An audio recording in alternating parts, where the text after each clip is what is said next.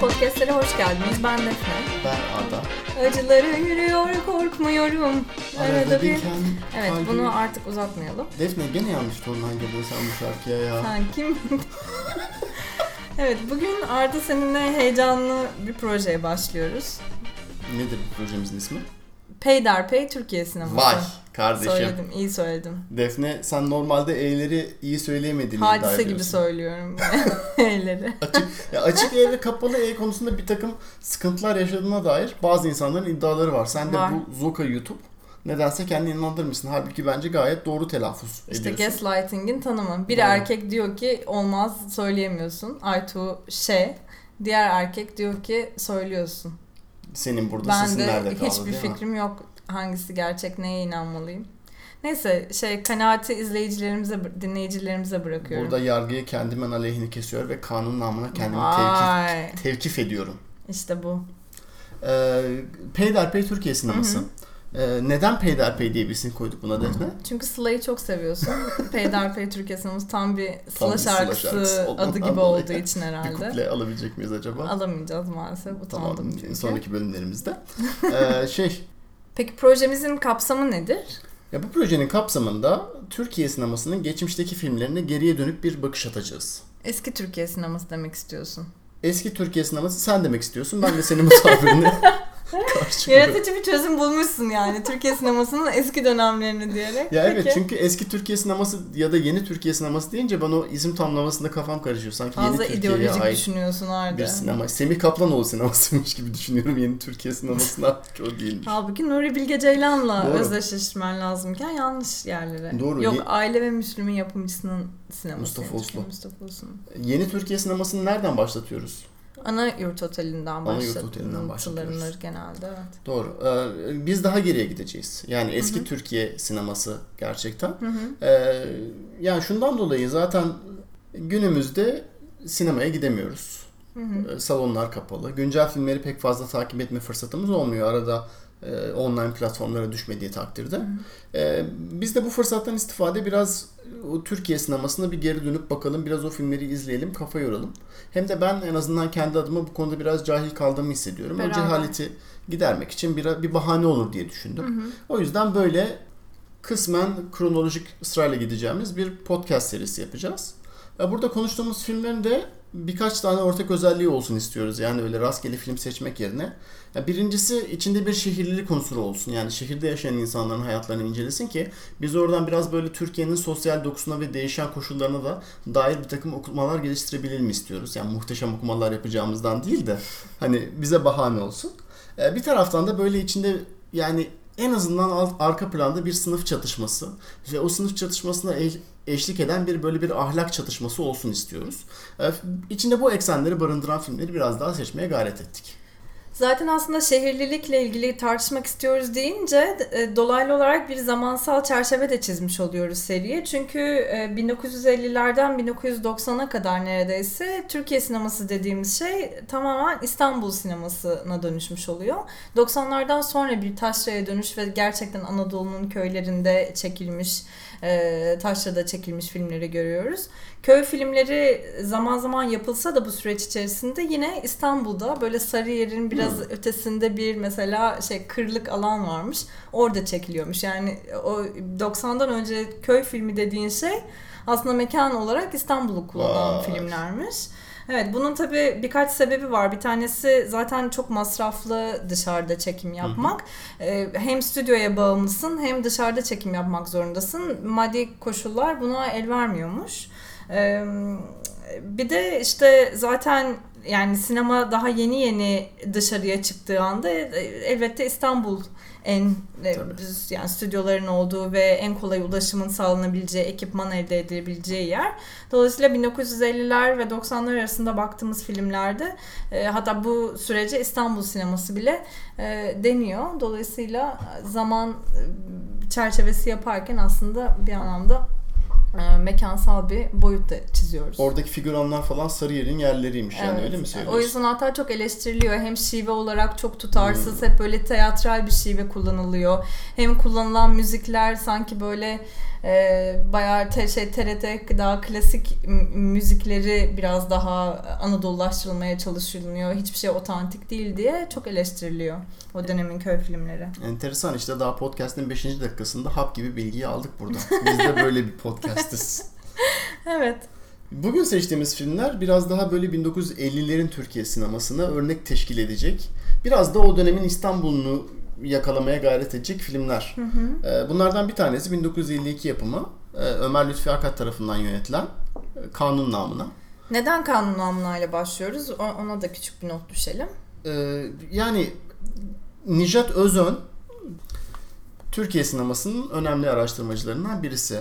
1962 yılında aslında çok da erken e, Türk sineması tarihi isimli bir kitap yazıyor. Bu da işte kategorik olarak Türk sinemasını inceleyen ve işte bir eleştirel bir gözle bakan ilk eserlerden bir tanesi. Evet, kanonik yani artık hani o tarih yazımı hala bugün bile e, yaptığı kategorilendirmeler kullanılıyor Tabii. Özün'ün. Yani herkes tarafından kabul edilen bir kategorilenme de değil ama insanlar cevap verirken dahi bunu referans alarak cevap Evet. veriyorlar. Ee, Necdet Özon bu eserinde Türk sinemasını yani 1962'ye gelene kadar 3 büyük döneme ayırmış. Aslında bir tanesi tiyatrocular dönemi 1922'den 1939'a kadar olan dönem.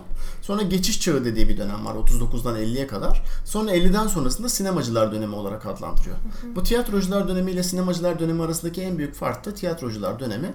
İşte tiyatro kökenli oyuncuların ve yönetmenlerin, rejisörlerin, e, hatta senaristlerin e, sektörde hakim olduğu ve biraz daha tiyatrodan kalan refleksleriyle filmi çektirdikleri en azından Nijat Özön'ün e, anlatımıyla öyle e, bir dönem olarak akıllara kazanıyor. İşte bu dönemin en meşhur ismi hepimizin bildiği gibi Muhsin Ertuğrul. Yani işte tiyatrodan gelen bir insan ve yani çektiği filmler de daha böyle lineer bir akışa sahip. Kurgusu biraz daha böyle esprisiz. E, sinemanın trüklerini o kadar kullanmayan, tiyatro kökenli aktörleri oynatan e, ve biraz daha böyle oyunculuğu da böyle tiyatroya benzeyen e, filmler. Yani sinemanın kendine içkin bir takım özelliklerinden bir haber çok daha sta- statik e, filmler. Evet. Dediğim gibi bu yani bu herkesin kabul ettiği bir fikir değil bu arada. Evet. Ee, yani bunun aksi gösterilebilecek örnekleri de var Muhsin Ertuğrul'un aslında bunlardan saptığı falan ama işte Necat Özön'ün anlatısından yola çıkarak ortaya çıkan kanondan bahsediyorum. Evet. Ee, 1950'den başlayarak ise işte sinemacılar kuşağı dediği bir kuşak Türk Türkiye sinemasını e, ele geçirmeye başlıyor bir manada. Ve işte bunun da önemli liderleri var. Ee, Bir taraftan Ömer Lütfi Akad'ı sayabiliriz. Bugün Kanun Namlu'nun yönetmeni. Yine onun senaristi ve daha sonra pek çok film yönetmenlik olan, yapacak olan Osman Fahir Seden. Daha sonraki bölümlerimizde de e, fırsat bulursak tartışacağımız Metin Erksan, Atıf Yılmaz, Memduh Ün gibi yönetmenler. 1960'tan sonra bunların arasında mesela Halit Refi de katılacak. Ee, bu gibi yani daha sinemanın içinde doğmuş ve sinema kökenli, sinemacı diyebileceğimiz yönetmenlerin e, daha çok eserler serdiği, daha çok liderlik etti, ettiği bir döneme giriyoruz. Bir de şöyle bir savunma da yapmak isterim. Ee, saydığın yönetmenlerin birçoğu ya sanat tarihiyle ya sanatla bir şekilde iç içe olan yönetmenler. Yani e, film okulu, ilk film okulu ne zaman açılıyor, e, yani sinema okumak ne zaman mümkün oluyor bundan emin değilim ama e, döneminde e, resmi olarak sanat kurumlarında bulunmuş yönetmenler birçoğu. Tabii bunun da etkisi oluyor. Bir de şeyden bahsetmek istiyorum. 50'lere gelirken tabii ki bir takım siyasi e, portrede iklimin değişmesi e, bu daha yaratıcı çözümleri ge- getiriyor yani Demokrat Parti'nin gelmesiyle beraber ama asıl senin de şimdi çok seveceğin bir trivia vereceğim. 1948'de daha e, Demokrat Parti gelmeden CHP döneminde bir e, vergi düzenlemesi geliyor. Yerli film yapımlarında eskiden böyle %75'lere kadar varan bir vergi kesintisi olurken birdenbire bu vergi %25'e düşüyor. Dolayısıyla yerli yapım üretmek daha fazla mümkün oluyor. Ee, bir de işte e, hem e, özellikle İkinci Dünya Savaşı'ndan sonra filmlerin sirkülasyonu sekteye uğruyor. E, hem e, Avrupa'dan selüloid film taşımak, film gösterim ekipmanları almak e, ve or- or- oradaki filmlere ulaşmak e, bizim için zor hale geliyor. Daha çok Mısır hatta o yolla Hint sinemasına kayan bir e, yönelim oluyor film dağılımında E, ve bu süreç bizi daha fazla yerli yapımın üretilmesine, Yeşilçam'ın hatta biraz e, o coğrafyadan da etkilenerek kendi içinde bir formül üretmesine sebep oluyor. Hmm. Böyle ekonomik bir yani ideolojik ve daha siyasal tarafları da var tabii ki politik tarafları da var ama böyle bir ekonomik boyutu da var işin. Onu Evet. da hatırlatmış olalım. Türkiye sinemasının doğuşu için böyle yıldızlar bir araya geliyor. Yani bizim Evet. şu anda içinde yaşadığımız Merkür Retrosu'nun aksinde. Nasıl bağladım? Evet Artacığım. 21 Haziran kutlu olsun falan diye yani. Evet. Ee, şeye döneceğim, Necdet Özen'e döneceğim. Hı hı. yani onun kendi kategorizasyonunda bu sinemacılar dönemini sembolik olarak başlattığı film aslında 1952 yapımı Kanun Namına. Ee, yani bunun birkaç sebebi var. Birazdan anlatacağız yani film bahsederken. Ee, ama aslında yani Türkiye sineması için önemli de bir film. Zaten tartışılmış da bir film. Ama yine de bence hakkı verildiği kadar çok bilinen filmlerden değil 1950'lerden. Biraz o yüzden de aslında e, onu ya biz de işte izlemek Hakkını için bir bahane etmiş olsun. olalım diye. Evet. Ee, onun haricinde 1960 yapımı Namus Uğrunu'yu da tartışacağız. Başrolünde Eşref Kolçak'ın oynadığı ve e, Osman Fahir Sedan tarafından hem senaryosu yapılan hem de bu sefer rejisi de yapılan e, bir film. Biraz da onu şeyden dolayı e, herhalde tartışmak istiyorum. Bu kanun namının öncülük ettiği melodram yolundan giden ve o çizgileri çok böyle aslında bariz bir şekilde takip eden bir film. Hatta yani kanun namının çizgilerini böyle alıp sanki karbon kağıdıyla onu çizip e, başka bir film çıkarmış gibi. Ama her karbon film, her karbon kağıt kopyası gibi biraz da böyle bir takım şeyler kaybolmuş gibi hissediyorum ben açıkçası o filmi izlerken. Biraz o sembolik açıdan öyle bir değeri var bence. Ee, dolayısıyla ona da biraz değineceğiz namus uğruna. Ama galiba tartışmamızın önemli bir kısmı kanun namına ayrılacak diye tahmin ediyorum ben. Evet. Ee, o zaman başlayalım yani neden bu modern Türkiye ya modern Türkiye sineması demek doğru olmaz da yani sinemacılar kuşağını başlatan neden e, önemli filmlerden birisi olarak alınıyor kanun namına. Yani benim buna verebileceğim cevaplardan biri aslında biraz hibrit bir türle bizim karşımıza çıkıyor olması. Melodram özellikleriyle birlikte bir polisiye hikayesini iç içe sokuyor. Ee, Dolayısıyla bu açıdan yenilikçi. Hı hı. Öyle değil mi? Biraz noir olduğunu da söylerler. Aha, evet. Ee, yer yer İtalyan yeni gerçekçiliğinden etkilendiğini de söylerler. Ee, zaten Ömer Lütfi Akad'ın röportajlarında da biraz şey hissediyorsun yani. Mesela noirlardan biraz etkilendiğini ben e, hani hafiften kestirebiliyorum.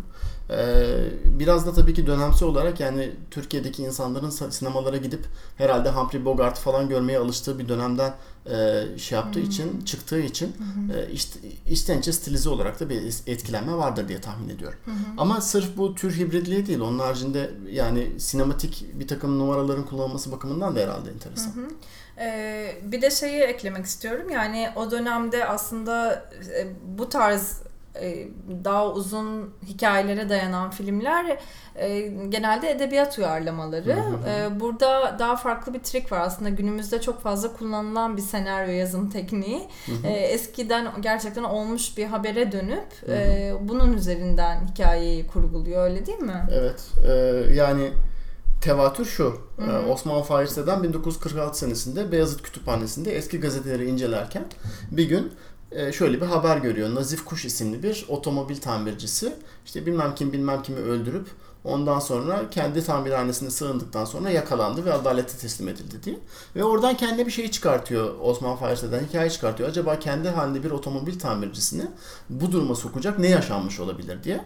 Daha sonra Nazif Kuş'un işte arkadaşlarıyla, akrabalarıyla falan da konuşuyor ve bu olayı daha çok dramatize ederek aslında bizim filmde izlediğimiz Nazım karakterini yaratıyor. Ayhan Işık tarafından oyna- oynanan. Ee, dolayısıyla böyle bir yani senin de dediğin gibi hem yani gazetelerden olay çıkarma e, durumu var. Bir de bunun ötesinde tabii ki biraz daha işte böyle sokaktaki her gün gördüğümüz insanların hikayelerini anlatma heyecanı da var galiba filmin temelinde. O yüzden biraz işte az önce bahsettiğim İtalyan yeni gerçekçiliğiyle paralel çiziyorlar. Çünkü orada da hani so- kamerayı sokağa çevirelim. Ee, işte her günkü insanların hikayelerini anlatalım. Ee, şeyi var ya, fikri var ya. Evet. Biraz galiba ondan dolayı.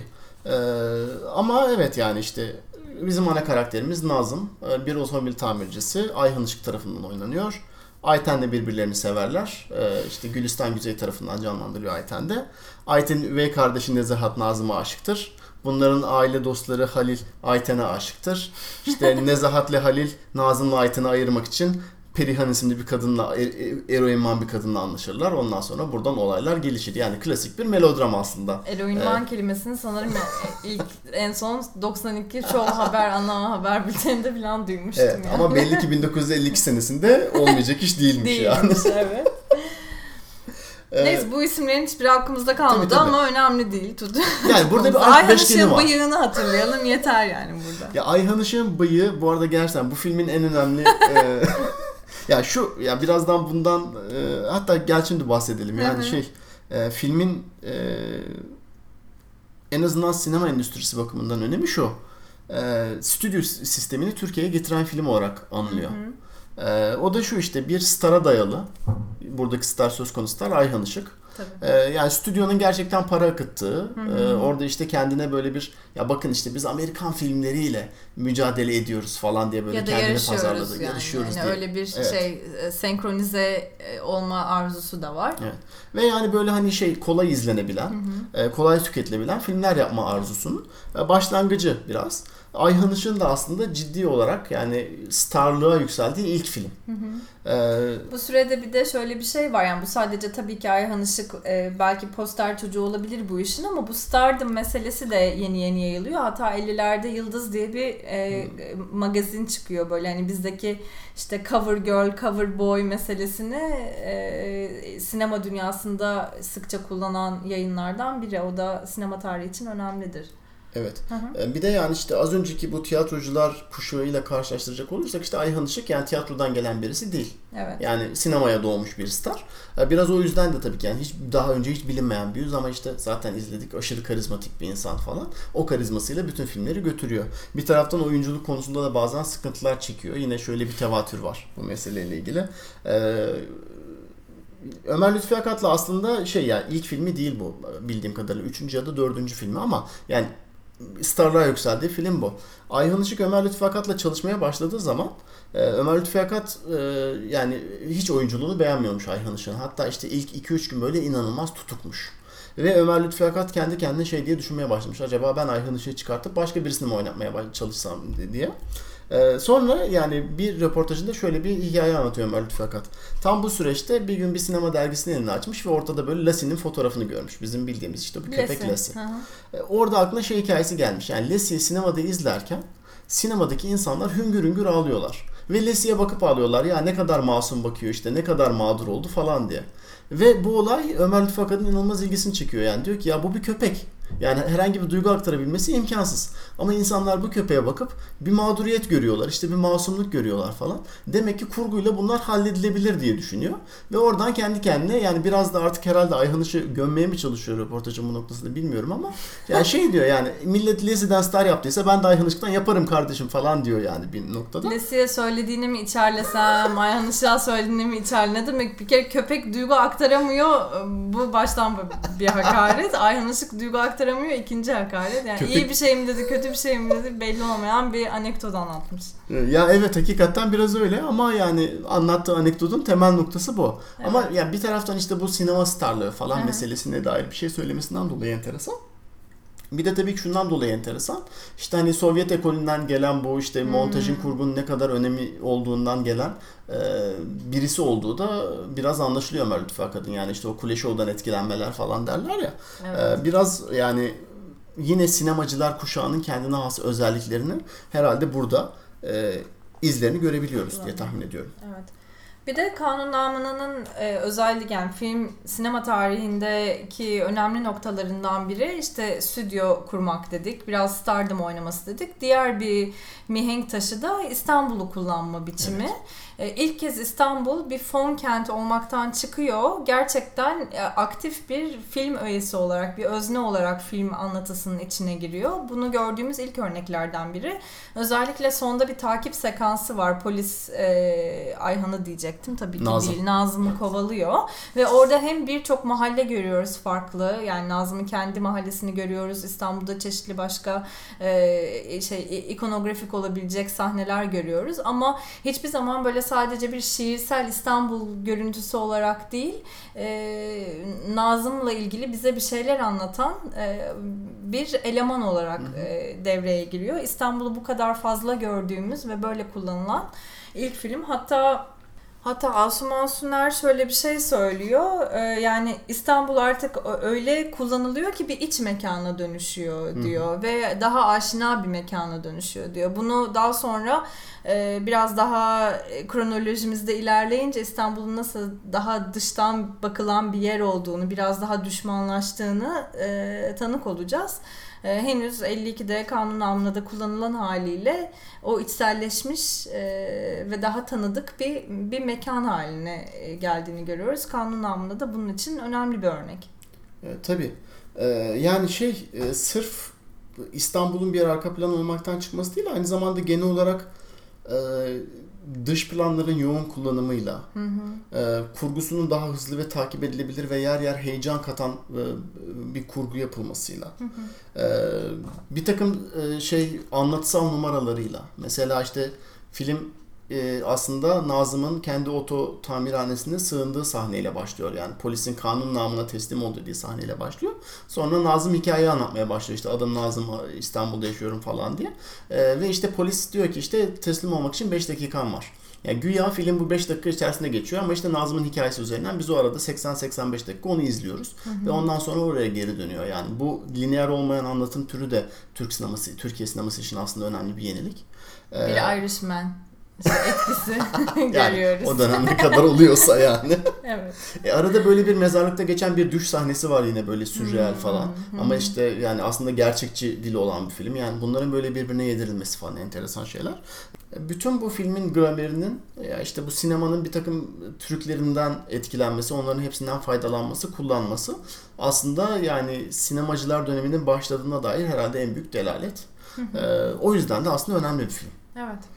Ee, yani bunun yanı sıra işte dediğimiz gibi tür olarak nereye koyacağımızdan emin olmadığımız bir film. Hı hı. Ee, yani dönem içerisinde kanun namındayı sergilerken sinemalar hatta o dönemdeki eleştirmenler falan da e, filmi bir polisiye gibi böyle biraz lanse etmeye çalışmışlar. Hı hı. Tabii ki bir polisiye boyutu var işte böyle uzun takip sahneleri, kovalama sahneleri de var. Ee, ama işte bir taraftan e, şey e, bir film noir havası var. İşte o da şundan dolayı kaynaklanıyor. Başrolde ahlaki pusulası biraz kaymış bir erkek. E, tam olarak nereye tutunacağını bilemeyen. Bu erkeği bir tarafa çekmeye çalışan bir takım böyle fem fatal kötü kadınlar. İşte biraz daha böyle güçlü, karanlık, zengin erkekler. Onların kurduğu oyunlar, bütün bu ağların düzenin içerisinde düşen onun kurbanı olan bizim gariban ama karizmatik erkeğimiz. Bunlar biraz herhalde film noir e, dediğimiz türün e, öğelerine ait tropları, şeyler. Evet. Tropları. Ee, biraz bu yüzden işte tabii ki şeyi de var yani.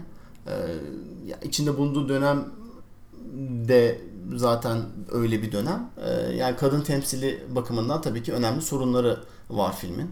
Yani bir taraftan çok mağdur ve çok mazlum ve tamamen işte kocası tarafından görülmediği için hayatı kayan bir kadın var. Öteki taraftan da bütün amacı başka insanların hayatını kaydırmak olan başka kadınlar var. Böyle biraz siyahla beyaz e, iyi kadın kötü kadın ayrımı var e, gibi hissettiriyor bir taraftan. Daha sonra 90 sene daha sürecek bir Yani evet hala yani. Cesur kadın hikayelerini saymazsak eğer çekilen erkek yönetmenlerimizin çektiği cesur kadın hikayelerinin dışında hala tabii mücadele ettiğimiz bir sorun. Evet. Yani şey e, benim okuduğum kadarıyla ya bu femme fatale karakteri yani Türkiye sinemasında 1919'a 20'lere kadar evet. gidiyor. E, bunun ilk örneği 1919'daymış. Mürebbiye diye bir film var Ahmet Fehim tarafından yönetilen. Hmm. Orada böyle bir Fransız bir mürebbiye var. İşte evin herkesini ayartıyor falan. Ama o ya, o filmde şey olduğunu söylüyorlar bu arada. Ya bunları işte bir Eylem Atakav'ın yazdığı bir kaynaktan okudum. Ee, şey e, ya o kadının Fransız olmasının e, sene 1919 olması hasebiyle aslında biraz böyle milli mücadeleye dair bir alegori olduğundan bahsediliyor. Yani yabancılar gelip Türkleri ayartıyor, bozuyor falan. Tamam. Ee, şey bir taraftan da tabii ki yine daha öncesinde işte çok zayıf, çok mağdur, e, tamamen böyle kurtarılmaya muhtaç kadınlar var. İşte Muhsin Ertuğrul filmlerinde falan gördüğümüz bazı karakterler var.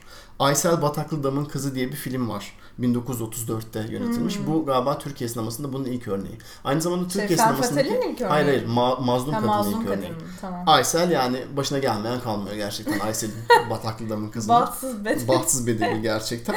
Ee, yani ve hayattaki tek arzusu erkeğini mutlu etmek ve filmin sonunda bütün acıları çektiği için birisiyle evlenerek ödüllendiriliyor. Yani işte Bir öyle bir... redemption hikayesi. Aynı zamanda Aysel Bataklıdam'ın kızı Türkiye sinemasının ilk köy e, filmi olarak tanınıyormuş. Hmm, Bursa'da çekilmiş. ilginç. Ee, yani e, anladığım kadarıyla işte Sarıyer dışına çıkabilen Evet, ilk ilginç. filmlerden. Ee, neyse şeye dönecek olursak yani kanun namında bu iki türünde örnekleri var. Hı hı. Ama yani birbirine pek dokunan örnekler değil doğruyu söylemek gerekirse. Pek ortada gri alan pek fazla yok. O gri alanı dolduran tek şey bizim geri zekalı ağzımız. Kim nereye çekerse oraya giden. Ee, Dolayısıyla e, biraz işte o esintileri de görmek mümkün işte o bahsettiğim film noir esintilerini. Evet. Ama herhalde işte en çok melodram yani bu filmi eğer bir türe koymaya çalışırsak. Tabii. E, Çünkü işte bu anlatı. Şimdi e, zaten daha sonra 1950'ler boyunca e, Türkiye sinemasında sürekli böyle yeniden üretilen, e, dolaşıma sokulan, başka filmlere iskelet oturtulan bir anlatı. Evet. Yani 1960 senesinde gelip Namus Uğruna'yı izliyoruz. E, Eşref bir taksi şoförüdür. Evet. Neriman'la birbirlerini severler. Ah Neriman ya. Ama Neriman bu sefer Neriman gerçek bir gerizekalı yani Ayten gibi şey de değil yani Neriman gerçekten başta gerçek.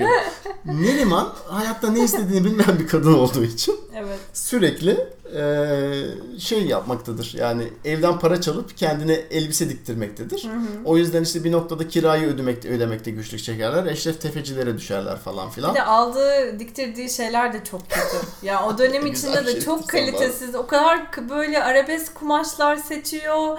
İşte e, aldığı mücevherler çok e, şey ucuz mücevherler yani görünüş olarak. Evet, Evet. birazcık üzüldük.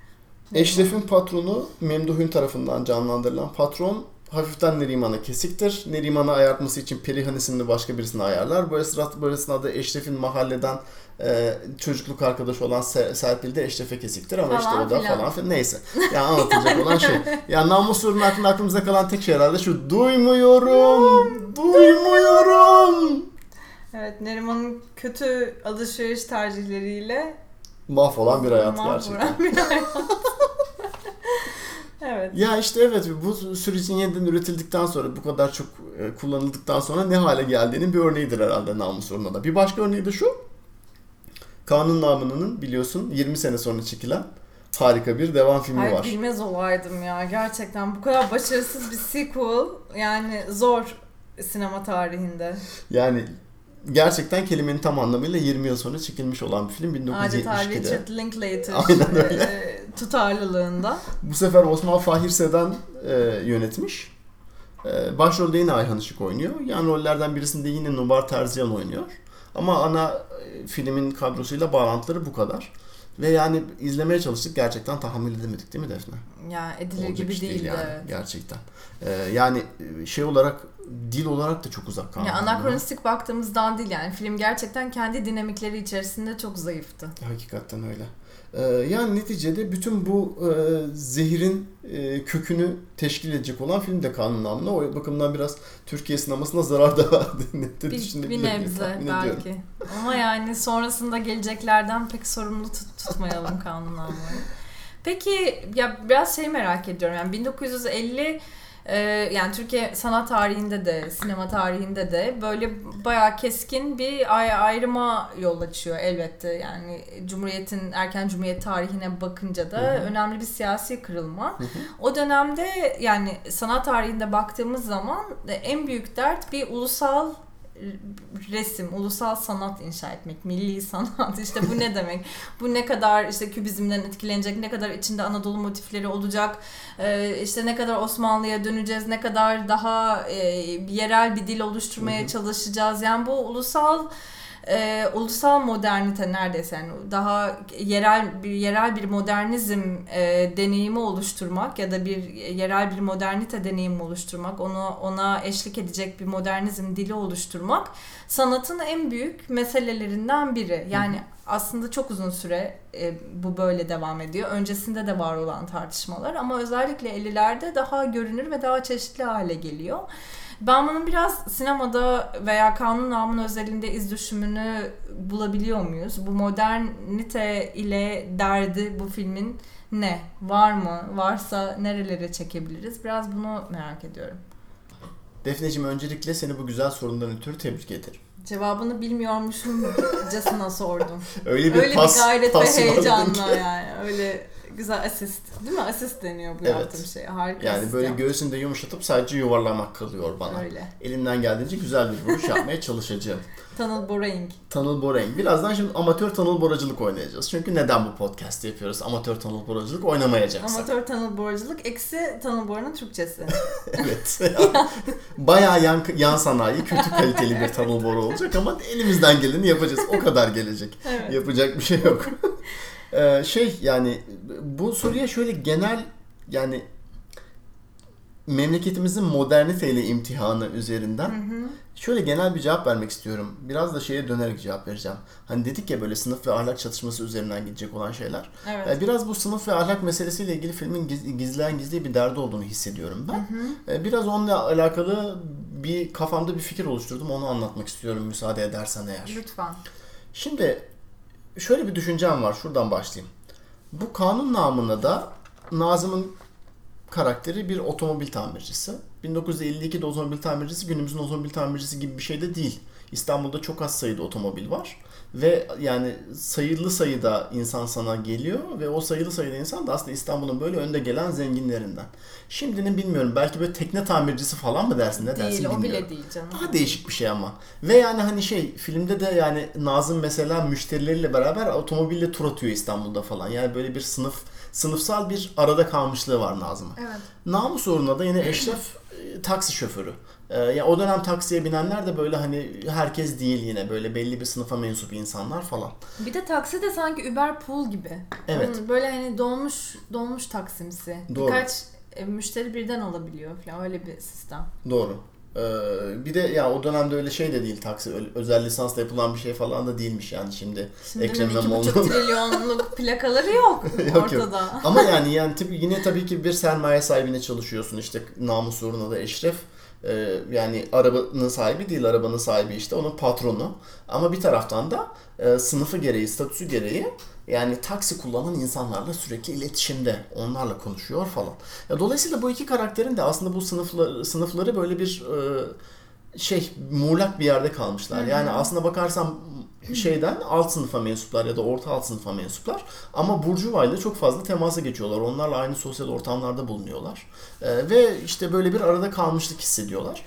Bunun çok tesadüfi bir şey olmadığını düşünüyorum ben. Bir şey mi diyecektin? Ya peki bu e, daha farklı alanlarda servis sektöründe çalışan mesela işte evde e, yardım işlerinden sorumlu olan işçilerden ne şekilde ayrılıyor sence? Ya şöyle, e, birincisi bu sektörde çalışan insanlar aslında belli bir ekonomik gelişmişliğin üzerine çıktıktan sonra ortaya çıkmaya başlıyorlar. Neden? İşte çünkü şehirde oluyorsun. E, şe- o şehirlilik olayının biraz böyle büyümesi gerekiyor. Belli bir burjuva sınıfının senin verdiğin hizmetleri talep etmesi gerekiyor falan. Dolayısıyla böyle tam olarak kalkınmakta olan bir ülkenin belli bir platoya çıktığı bir noktada ortaya çıkmaya başlıyor bu sınıf. Tamam. Bu senin bahsettiğin ev hizmetçisi falan tabii ki tarihimizde çok eskiden beri var işte Arap bacılar falan şunlar bunlar. Ama hem sayısal olarak azlar hem de aslında tam olarak şehirli değil daha aristokrat bir sınıfa e, karşılık veriyorlar ve daha çok daha az kişiyle iletişime geçiyorlar. Yani ev hizmetçisiysen evdekilerle de sadece iletişime geçiyorsun. Halbuki taksiciysen bu sefer bütün İstanbul'un burjuva sınıfıyla senin sürekli bir iletişimin oluyor. Ve üstelik kendi sınıfındaki insanlarla da bir arada daha fazla bulunuyorsun. Evet. Yani eğer başka birinin evinde çalışıyorsan e, senin yaratacağın o komünite e, ortadan kalkmış oluyor aslında. Evet. Ee, bu sınıfsal olarak bu arada kalmış insanlar hakkında sosyolojik olarak şöyle bir endişe var. Ee, Bu geriye dönük oluşturulmuş bir teori yani 1950'lerde çok fazla ortaya çıkan bir teori değil de e, yani sosyologların daha sonra ortaya attığı bir mesele. Ekonomistler bu konu hakkında pek fazla düşünmezler yani. Ama Ama ekonomistler tabii ki düşünmedikleri konular hakkında söz söylemeyi çok sevdikleri için az sonra herhalde bir takım ekonomistlerin bu konudaki yorumlarından da maalesef bahsetmek zorunda Yo kalacağız. yo ya hakikaten bu ekonomiye gelmiş bir tür değil ama bence gelmesi gerekir. Ben 15 sene sonra falan bunun paper'ını yazacağım kimse merak etmesin. Neyse. Ee, şey yani sosyologların e, genel olarak endişesi şu. Bu tarz servis sektöründe çalışan insanlar aslında alt sınıfa dahil olmaları ya da işte mavi yakalı olarak anılmalarına rağmen bizim bildiğimiz klasik fabrika işçisi mavi yakanın sınıf bilincine sahip olmaktan biraz uzaklar. Ee, yani bu teoriyi ortaya atan çok fazla sosyolog var bence. Benim yani yakalayabildiğim ve okuma şansı olduğum, e, şansına sahip olduğum işte Arthur Stinchcomb var mesela. E, bu konuda bir kitap yazmış. E, Informational Organizations diye. Hı hı. 8. chapter'a bakabilir yani hani şey yapanlar, tamam. merak edenler. Ya bunun sebebi de şu. bu tarz servis sektörlerde sektöründe çalışıp sürekli böyle başka insanlarla muhatap olmak isteyen ve onları böyle bir kendini evinde hissettirmeye çalışan insanlar aslında bir taraftan değişik bir efor sarf ediyorlar. Yani bizim işte normalde mavi yakalıya yakıştırdığımız fiziksel eforun yanında aynı zamanda bir duygusal efor da sarf ediyorlar. Duygusal emek hatta bu Aynen. şey terimin sosyolojideki adı öyle değil Aynen, mi? Evet. Ee, şey e, Ladin Bayırgil'e de buradan bir Aynen. selam çakalım lütfen. Ladin Bayırgil Çünkü bu işleri iyi bilir. bu konuda haşır neşir olmamızı sağlayan arkadaşlarımızdan biri. Kendisi kapıcılar İstanbul'daki kapıcı e, nüfusu üzerine çalışıyor. Aynen öyle. Yani literatüre bunun geçirilmesi de işte bu e, Russell Hochschild'ın e, Managed Heart diye bir kitabı var. Aslında onunla beraber geçiyor. Orada Hochschild'ın aslında ya yani birden fazla meslek erbabıyla özel görüşmeleri üzerinden bir takım gözlemlerini takip ediyoruz. Onun özel olarak eğildiği iki tane e, grup var. Bunlardan bir tanesi hostesler. Bunun çok klasik örneği olarak alınır aslında hostesler.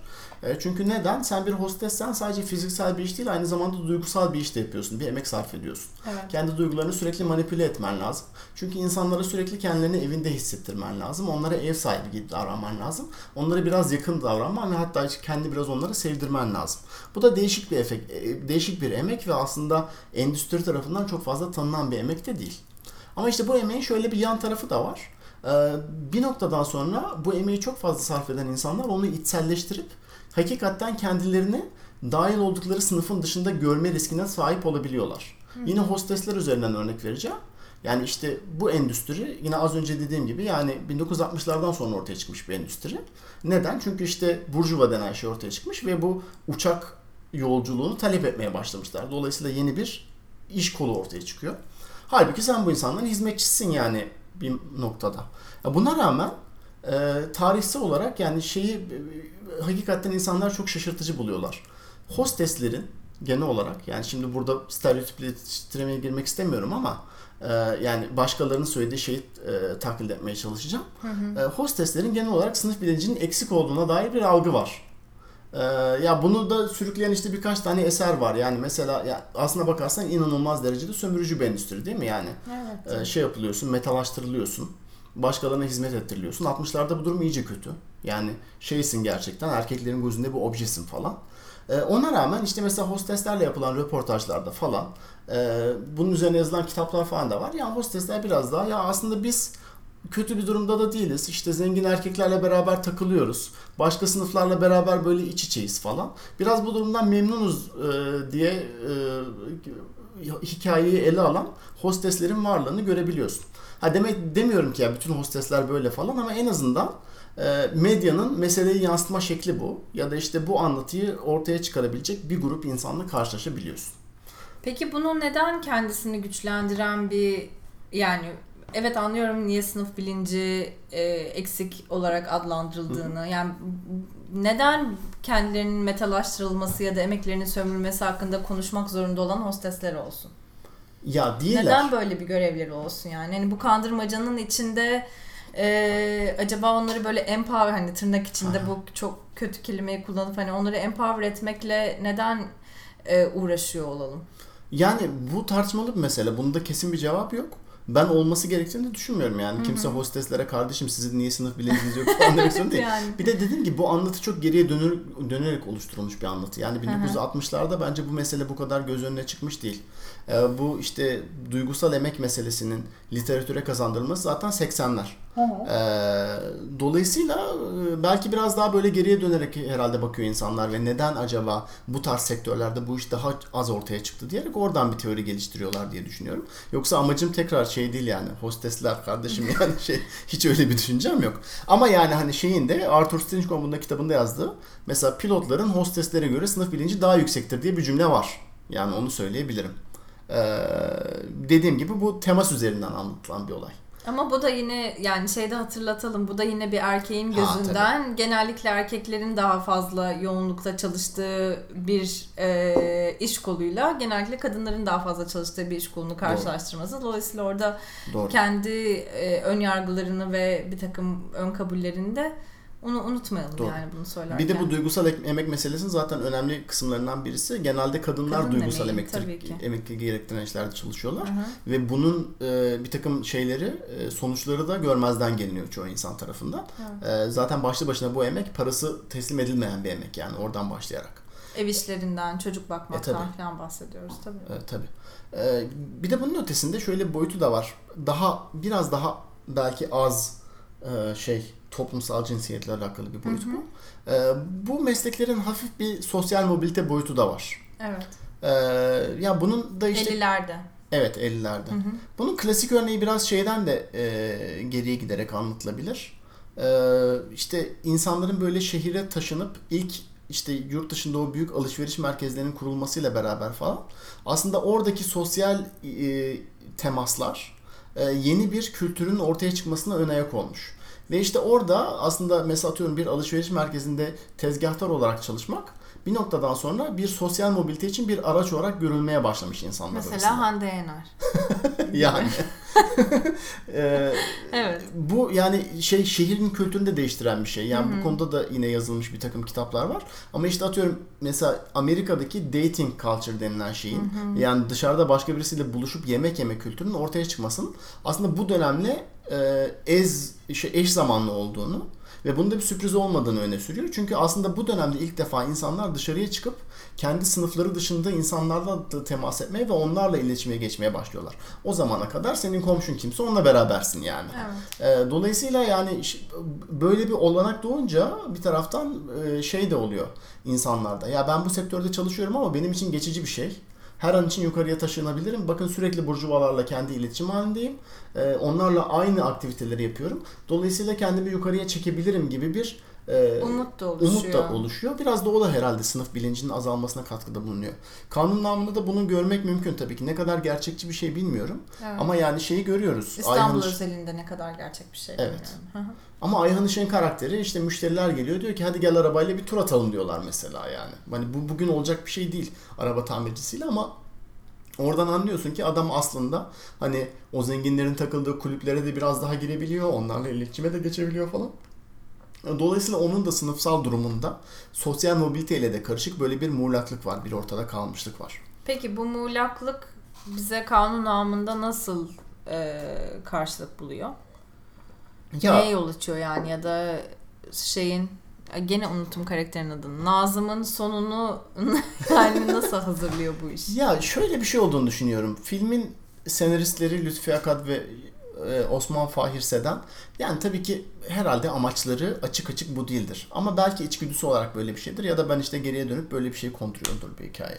Ama e, ben açıkçası işte 1950'ler Türkiye'sinde bu, bu şeyin e, servis sektöründe çalışan insanların sayısının hızlı bir şekilde artmasının neden? Çünkü işte hızlı bir şekilde şehirleşmeye başlıyoruz. Yeni bir sosyal sınıf ortaya çıkıyor. O sosyal sınıf bir takım hizmetler talep etmeye başlıyor. Ve bu işte yeni ortaya çıkan şeyin servis sektöründeki insanların e, sınıfsal muğlaklığının e, belki de biraz bu dönemki film yapımcılarını ra- rahatsız ettiğini e, düşünüyorum. Biraz bu açığı kapatmak için bence böyle bir ahlak boyutu getiriyorlar buraya. Ve şey demeye çalışıyorlar. Yani bakın arkadaşlar siz araba tamircileri ve arabasını tamir ettirenler arasında tabii ki bir sınıfsal fark var. Bunu görmezden gelemeyiz. Ama onun da ötesinde bir ahlaki fark da var. Yani siz başka ahlaki dünyalarda yaşıyorsunuz. Sakın ola öteki sınıfa kendinize ait görmeye çalışmayın. Ya Çünkü da o zaman- özenmeyin. Ya da özenmeyin. Çünkü o zaman sahip olduğunuz ahlakı da kaybedersiniz. Onlar başka bir ahlak dünyasında yaşıyor diye. Belki böyle araya bir set çekmeye çalışıyorlar diye düşünüyorum ben. Ve bunu da işte bu az önce sorduğun soruya tabii ki çok uzun bir cevap verdim ama tekrar döneceğim. işte o dönemin toplumsal dönüşümlerine belki de bir tepki içgüdüsü olarak. Belki de oraya bir reaksiyon verme arzusu ya da belki kendince işte oraya dair bir tespit yapma arzusu. Yani bu insanlar sınıf şehirde böyle bir sınıf ortaya çıkmış. Bunların sınıfsal bilinci belki de biraz etki e, eksik olacak. Biz o yüzden belki o sınıfsal farkı biraz ahlakla da destekleyerek güçlendirmeye çalışalım. Ve bu iki aslında e, şey siyahla beyaz e, olarak çizilmiş bu iki tarafı e, bedenleştiren yine kadın. Yani Türkiye e, tarihinde çok Tabii. önemli bir şey devamlılık konusu. Yani Anadolu işte erken Cumhuriyet döneminde de Cumhuriyet devrimlerini nerede görürüz? Kadında kadının bedeninde tabii, tabii, görürüz. Tabii. İşte e, ahlaksızlığı da onda görürüz, ahlaklılığı da onda görürüz. İşte cinsel terbiyenin cumhuriyetle e, bir takım paralellikler göstermesini de yine kadında izleriz. Aslında yani çok daha mutasip, kendi sahip olduklarıyla yetinmeyi bilen, işte kocasına sadık, onu mutlu etmekle uğraşan e, ve bir takım böyle yükseliş hırsları olmayan yine bir kadın karşısında e, sınıfsal hırsları olan, işte e, daha farklı hayatta ekonomik arzuları olan, var olduğuyla yetinmeyen ve bunu e, ahlaksızlıkla, kötülükle elde edebileceğine dair böyle bir inancı olan yine bir kadın üzerinden aslında o çatışmayı görüyoruz. Hani bu da biraz erkek sinemasının da tabii ki getirdiği tabii, tabii. bir çatışma. Tabii şunu zaten söylemekte fayda var. Şimdi biz işte atıyorum 90 sene ileri gideceğiz yani tabii biraz abartarak söylüyorum da Hı-hı. yani uzun bir süre ele alacağız Türkiye sinemasında. Evet. Sınıf ilişkileri değişecek. İşte emek kavramının e, tanımı değişecek. Ahlak meselesi değişecek falan. Sabit tek bir şey var. Bunların hepsi kadınlar üzerine anlatılacak evet, yani. Hiçbir ki. zaman değişmeyecek evet. işte ne yazık ki. Evet. Ee, ama evet yani şey ben böyle bir ahlaksal bir boyut da görüyorum bu filmde doğruyu Hı-hı. söylemek gerekirse. Hı-hı. Dediğim gibi bu bilinçli yapılmayan bir şey olabilir ama bence e, dönemin resmini yansıtması bakımından da biraz faydalı. Ama işte burada da şöyle bir tehlike oluyor. Ee, yani bir yandan aslında e, alt sınıfa ya da orta alt sınıfa, emek sınıfına e, şey verirken e, yani bakın sizin de elinizde pırlanta gibi ahlakınız var tesellisi verirken bir yandan da tabii ki höst sen yerini bil otur diyen çok muhafazakar ve üst sınıfı parlatan bir tarafı da var. Yani tabii. ahlaki olarak onlara yem atmış oluyor. E, o açıdan da yani te- tehlikeli ve daha sonra da sinemada çok fazla depremlerini hissedeceğimiz, artçılarını hissedeceğimiz bir e, bir söylem. E, tabii e, bir de şey yani bu aradaki sınıf farkını ahlakla destekleyebilmek için ve yani bunun üzerini kapatabilmek için yani ben üst sınıfı tutmuyorum demek için ya o kadar böyle şey e, çirkin bir burjuva imajı çizilmiş ki yani adam ahlaksızlığın e, kalesi. E, kanun namına da işte bu Halil yani bunun temsili Muzaffer Tema tarafından canlandırılıyor. Her türlü kötülük, yani sers bütün itlik, serserilik orada. yani bir sahne var filmin ortasında ve filmin akışında hiçbir faydası yok bu sahnenin. evet. Yani böyle Muzaffer Tema şey yapıyor o karakter ya üst üste böyle tokat atıyor yani insanlara yani ideolojik olarak. Önce bir şey oluyor bir işçisi var işte hastalanmış. Bana ne kardeşim benim için mi hastalandın hastalanmasaydın diyor onu kovuyor. Sonra başka birisi giriyor o çıkar çıkmaz odaya diyor ki işte efendim bu yeni ilaçların patentini aldık ne yapalım diyor. Halil diyor ki 3 katına çıkarın fiyatları fakirler alamayacaksa almasın bana ne diyor onu kovuyor. Sonra yardımcısına diyor ki partiyi hazırlayın eve gidiyorum parti yapacağız diyor. Yani böyle arka arkaya gelen muhteşem bir sekans işte var. İşçi sınıfının illüzyonunu yani o ben de bu sınıfın bir parçasıyım ve benim de burada bir değerim rolüm varı böyle çat diye tokat vererek yıkıyor yani. yani. Bir de şöyle bir sembolik bir e, öneride bulunmak istiyorum. Yani şeyde kanun namına bir baba var. Hiç hikayeye en ufak bir katkısı yok. Gerçekten başında sadece e, hasta felç geçirdiğini görüyoruz. Bu arada Renan Fosforol tarafından Renan Fosforol'un canlandırdığı. E, daha anlatının çok başında ama nasıl felç geçirdiğini de hatırlamıyorum. Öyle doğal Böyle bir anda inme, inme iniyor. Ve e, içeriki odada bütün bu olanlara, e, bütün yalan dolanı, insanların birbirini kandırmasına, işte durumun giderek çirkinleşmesine tanık oluyor Hı-hı. ama hiçbir şey söyleyemiyor. Evet. Bunu değiştiremiyor. Elinde elinden böyle bir gücü alınmış bir otorite figürü, bir baba. Yani bunu ben Cumhuriyet, devlet aslında işte 50'lerde kaybedilen hmm. e, tek hükümet devri, işte CHP yani oh. falan artık ne varsa. Alevarının dibine var. evet, biraz genişletmiş ağımı geniş atmış olabilirim ama yani 50'lerde olan değişime karşı çok anksiyete duyan bir devlet figürü, bir devlet baba figürü olarak evet. ben bunu okumak Bir de şöyle bir şey istiyorum. de var. Ee, bu Nezahat'la Halil'in planları suya düşünce filmin sonunda Nezahat en sonunda gidip babasını sarılıyor diyor ki babacığım beni Babacığım kurtar diyor yani. diyor evet. Ee, onun da aslında bu bahsettiğin alegoriyle bir bağlantısı olabilir diye tahmin ediyorum. Evet. Bence o yani Nezahat'in babasından öte devlet baba diye düşündüm. Olabilir. Sağır ka- şey yani felç kalmış bir şeylerin farkında ama hiçbir şeyi değiştirecek gücü artık elinden alınmış. Ee, ama daha sonra da sığınılan bir kale haline dönüşmüş bir Tespit gibi tespit, Tespit. Defneciğim. evet. Çok teşekkür ediyorum. Tuzluğumu aldım geldim koştum yani oraya. Güzel, Güzel. E Zaten işte biraz amatör tanıl boracılık böyle bir şeydir. Tonu Bora şu an yatağında gerçekten Tanıl bora inşallah hiçbir şekilde bu podcast'tan asla haberi olmaz yani. Zaten olmaz da yani o. düşerse. evet Ardacığım. başka eklemek istediğim bir şey var mı Defneciğim? Sanırım yok yani biraz işte bu dişilik bunun denetim altında tutulma arzusu işte bunun e, temsillerini önümüzdeki filmlerle de zaten konuşacağız ama artık 60'lara yaklaşıyoruz. Evet. Önümüzdeki bölüm galiba benim çok heyecanlı beklediğim meslektaşım Metin Erksan'ın fi- filmi Ya Gecelerin Metin- Ötesi'ni konuşacağız. Erksan gerçekten harika ya. Nefis yönetmen hakikaten. Muhteşem bir yönetmen gerçekten muazzam. Evet yani biraz daha artık böyle herhalde şey emek sömürüsü, feodal yapı, toprak mülkiyeti biraz da 60'larla bizim lügatımıza giren Evet. terimleri irdeleyeceğiz Evet. önümüzdeki bölümlerde. Şimdilik 50'lerin o heyecanlı, oh üst sınıflara kendimiz çekiyoruz diyen e, o hafif lumpen havasıyla sizi baş başa bırakalım ve diyelim ki saadetimi Deadly Krem'le borçluyum. Bunu tamamen unuttuğumdan emindim ya. Peki Dedle Kremi'ne teşekkür ederiz. Dedle Kremi'nin sonunda unutulmaz podcast'a. Haftaya devam edecek. Görüşmek üzere. Hoşçakalın.